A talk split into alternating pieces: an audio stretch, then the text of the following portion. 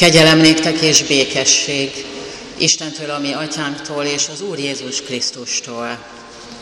Amen. Hallgassuk meg együtt, kedves testvéreim, a mai vasárnap prédikációs alapigéjét, a második tesszalonikai beliekhez írott levél második fejezetéből, a tizenharmadik verstől a tizenhetedik versig terjedő részből a következőképpen.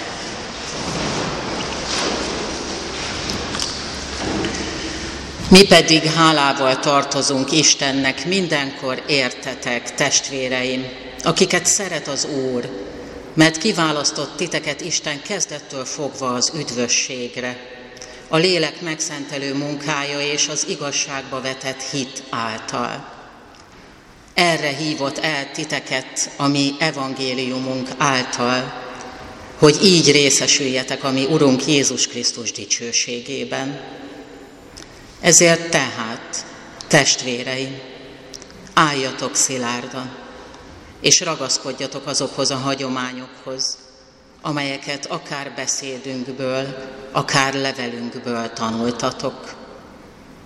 Maga pedig a mi Urunk Jézus Krisztus, és Isten a mi Atyánk, aki szeretett minket, és kegyelméből örök vigasztalással és jó reménységgel ajándékozott meg. Vigasztalja meg a ti szíveteket, és erősítsen meg titeket minden jó cselekedetben és beszédben. Amen.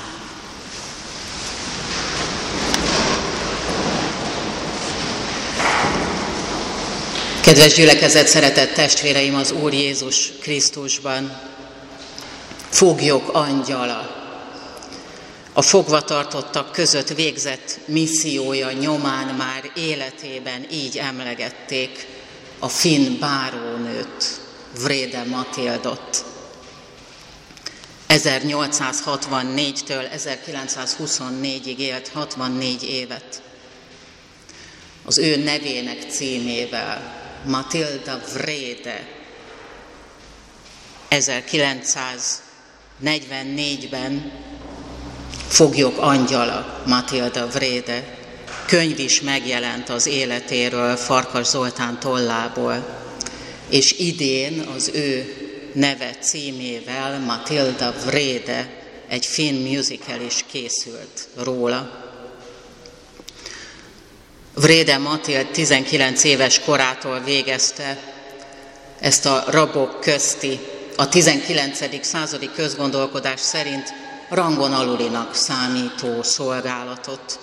Sokan megrökönyödtek azon, hogy egy báró kisasszony gonosztevőket keres fel a rossz állapotú finn börtönökben azért, hogy segítsen nekik, hogy megossza velük a Krisztusért minden bűnét bánó embernek megbocsátani és új életet adni kész Istenről szóló örömhírt.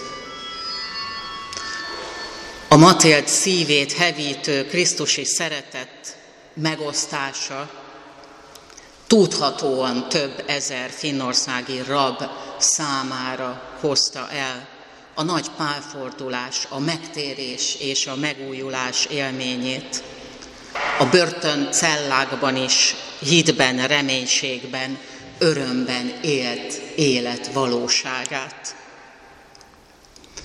Matild később ezernyolcszáznyolcvanhatban huszonkettő éves korában egy farmot is kialakított a frissen szabadultak számára, hogy legyen munkájuk, abból fizetésük, és így mielőbb visszailleszkedhessenek a társadalomba.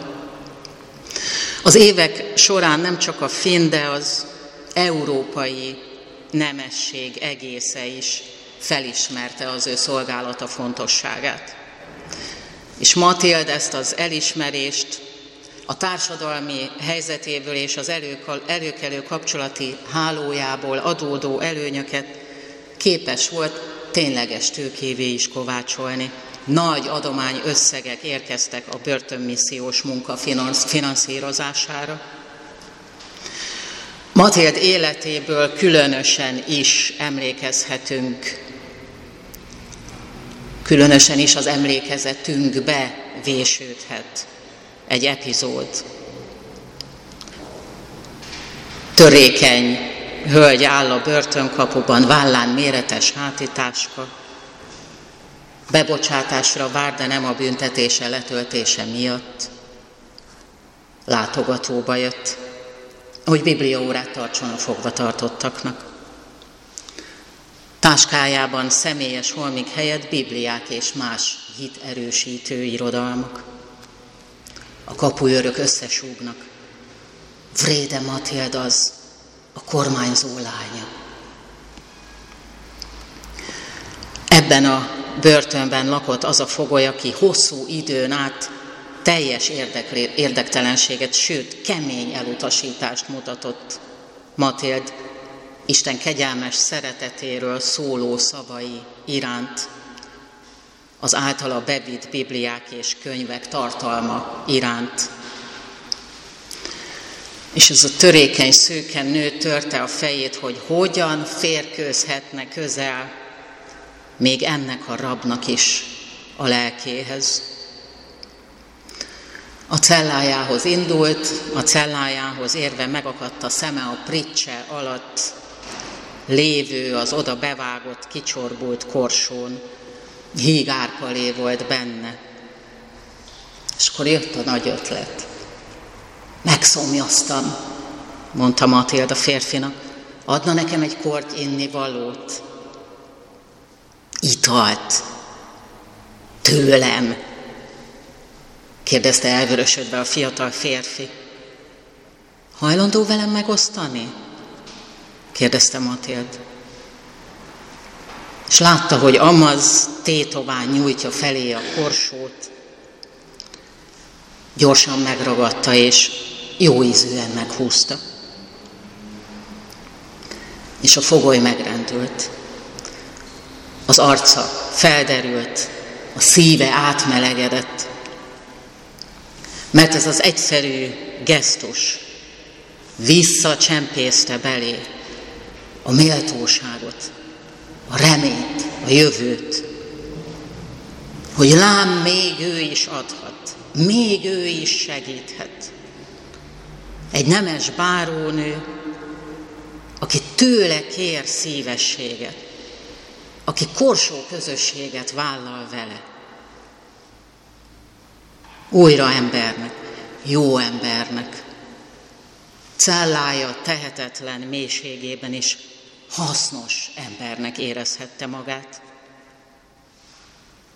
És végre a saját bőrén is megtapasztalta a korábban elhangzott szavak lényegét,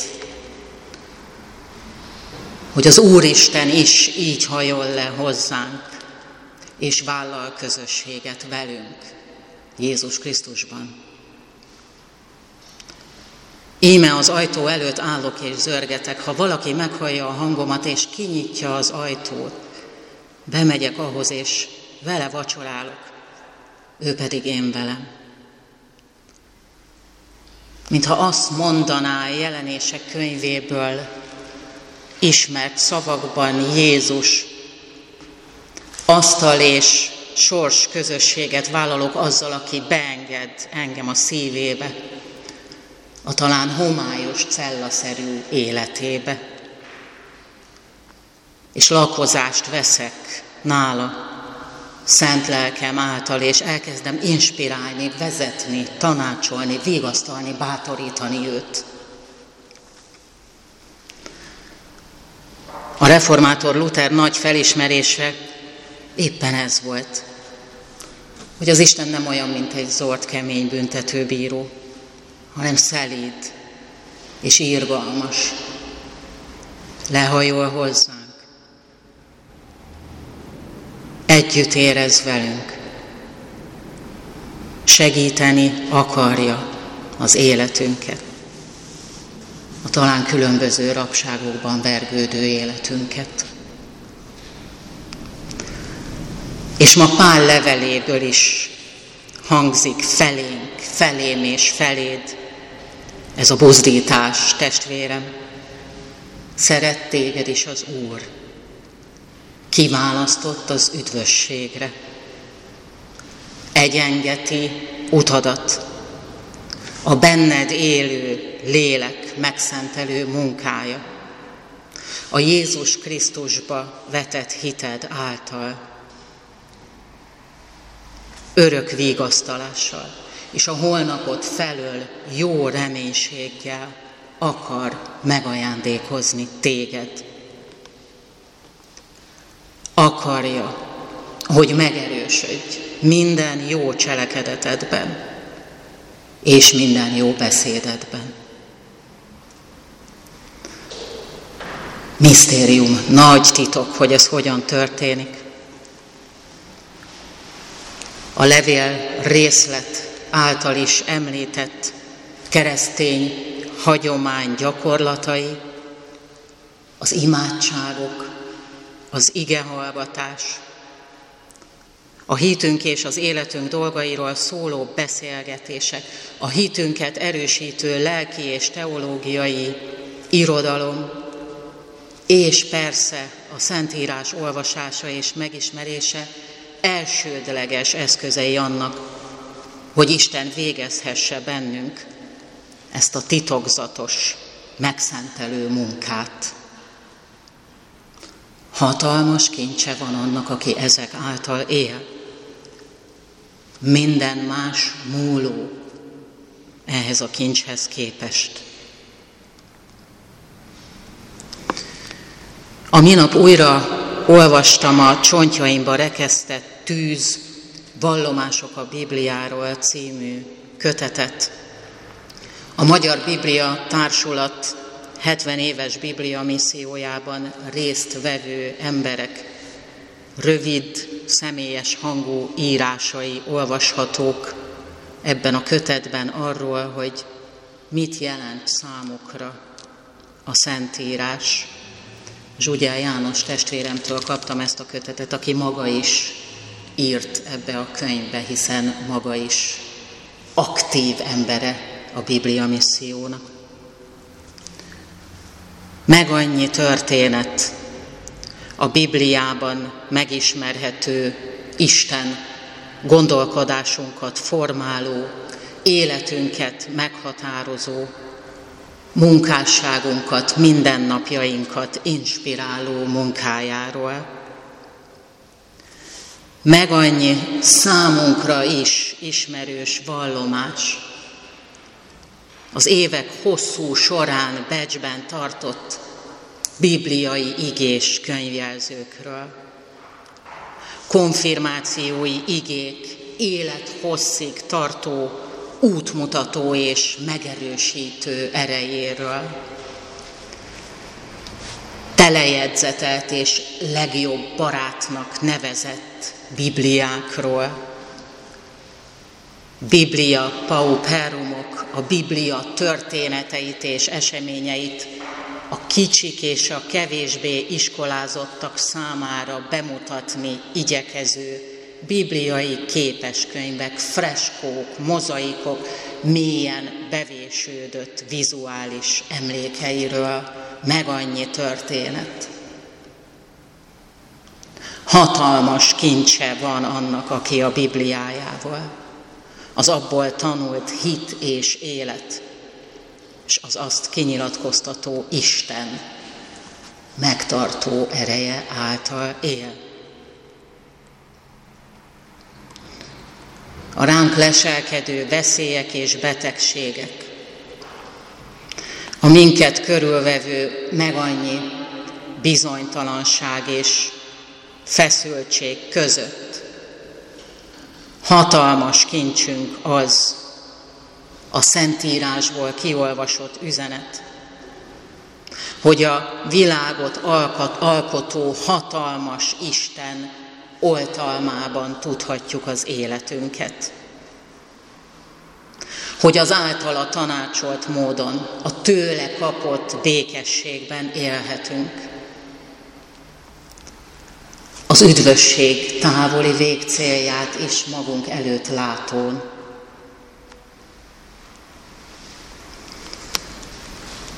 Rajszandrás rendszeres teológus professzorunk Ezt írja ebben az említett kötetben az első századi, de minket is jellemző gyülekezetekről és annak tagjairól. Idézem, vallják ők, hogy Jézus az Úr, kereszténynek mondják magukat. Tudnak egymásról, mert az apostolok szerteviszik a jó hírt, a tőlük kapott leveleket. Pál Krisztus után ötvenben a tesszalonikaiaknak Korintusból írt két levelét is, és ezeket nagy becsben tartják, olvassák, és egymásnak továbbadják. Gondosan őrzik a hallottakat, de van sok félreértés is köztük. Új, rem, új élet reménységében élnek, de hamis reménységekkel is meg kell küzdeniük.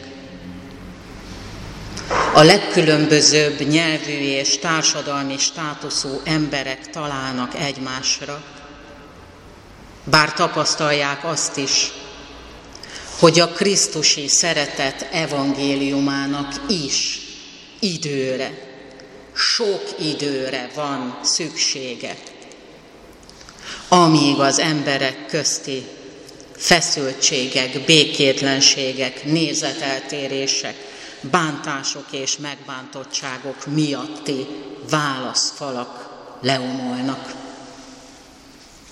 Még az evangéliumnak is sok időre van szüksége. Türelemre int minket, Pál, minket is, magunkkal, és a körülöttünk élőkkel kapcsolatban. Minél többünk értékrendjében áll az Úrnak vallott Jézus, az irgalmas hozzánk lehajló Isten, a belévetett hit, a minket hozzáfűző, ragaszkodó szeretet, és Isten igéje az első helyen, annál jobb, szabadabb és boldogabb lesz ez a világ, és mindenki, aki abban él. Ebben a hit és szeretet hagyományban gyökerezzünk meg minél erősebben mi mind.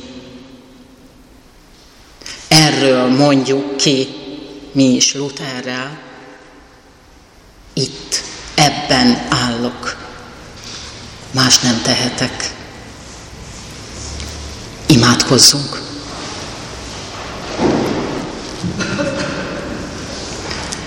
Téged kereső, rád hallgató, bölcs szívet és szavakat, krisztusi indulatokat kérünk tőled, Istenünk. Akkor életünk sziklán, erős váron áll, megújul, szárnyakat kap, és hitelesen beszél, cselekszik és tanúskodik rólad. Amen.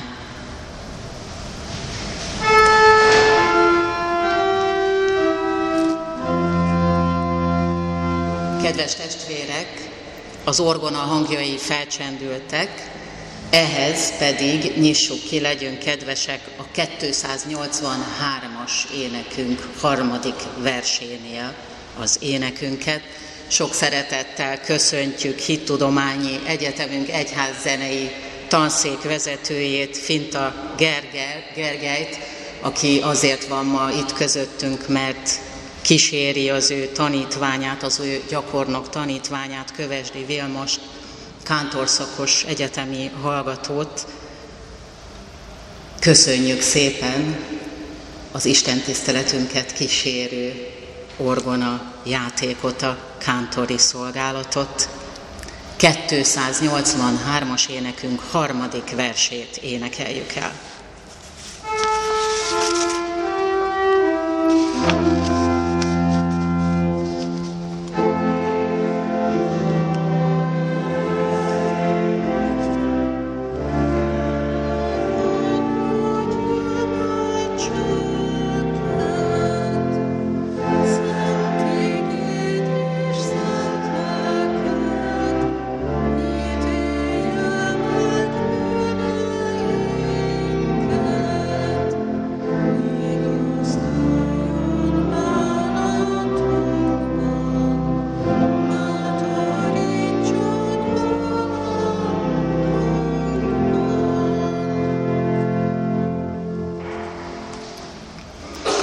Szeretettel hirdetem a testvéreknek, hogy Aradi György lelkész kollégám ezen a délelőttön a Pecz Samu emlékév programjai kapcsán a Nagy Ignác utcai unitárius templomban szolgál igehirdetéssel. Több testvérünk is elkísérte őt erre az alkalomra, erre az istentiszteletre a gyülekezetünkből. Ha már Pecz Samunál járunk, hirdetem előre azt is, hogy november tizenkilencedikén szombaton tíz órakor kezdődik és fél négyig tart az a tudományos konf- konferenci- konferencia, amelyet Pecz Samu halálának századik évfordulója alkalmából rendezünk, egy gótikus funkcionalista Pecz Samu címmel. Kint lesznek majd a hirdetőkön a, az olvasható ö, szavak ennek a napnak a programjáról. A Fasori Gimnázium dísztermében ö, kerül sor ennek a konferenciának a megrendezésére. Tehát november tizenkilencedikén szombaton tíz órakor kezdődik és fél négykor végződik a Fasori Gimnázium dísztermében. Jövő heti alkalmainkat hirdetem. Holnap, október harmincegyedikén tizenegy órakor ünnepi reformációs istentiszteletet tartunk, Aradi György szolgál majd itt közöttünk. Szintén holnap ennek a napnak a délutánján tizenhét órakor kezdődik el itt kint a Reformáció Parkban a em e öt szokásos reformációs megemlékezése. Prőle Gergely országos felügyelőnk mond majd beszédet idén, és ugyanezen a napon ennek a programnak a végén tizennyolc órakor kezdődik itt az az orgonazenés, Bach orgonazenés áhítat, melyen Lengyel Zoltán zongoraművész és orgonista játszik majd az orgonán, és Szabó Emese, másoddiplomás lelkész gyakornokunk tart majd egy rövid igei meditációt. Tehát holnap tizenegy órakor, öt órakor és hat órakor kezdődnek ezek az alkalmak. Szerdán másodikán az idősek számára megtartott bibliaóránkat elhalasztjuk, nem kerül ez megrendezésre az elhúzódó sírlátogatások miatt. Tehát nem lesz bibliaóra most szerdán három órakor. Következő heti vasárnapunk már november első vasárnapja, amikor is a szokásos tíz órás családi istentiszteletünkre várjuk a legkisebbeket családjaikkal. Az elmúlt heti offertórium húszezer-hétszáz forint volt, köszönjük, és várjuk továbbra is felajánlásaikat. Megrendült szívvel sírunk együtt ma a Lukács családdal, akik ma éjjel veszítették el súlyos betegséggel a kórházban fekvő szerettüket, Lukács Miklóst. Lukács Miklós lelkész testvérem, aki itt a Fasori szószéken és az oltárnál is oly sokat szolgált korábban, hetvenhat éves korában szólította magához az élet és a halál ura. Imádkozunk érte és a gyászoló családért a feltámadás reménységében. Isten békessége, amely minden értelmet meghalad, őrizze meg szíveteket és gondolataitokat az Úr Jézus Krisztusban.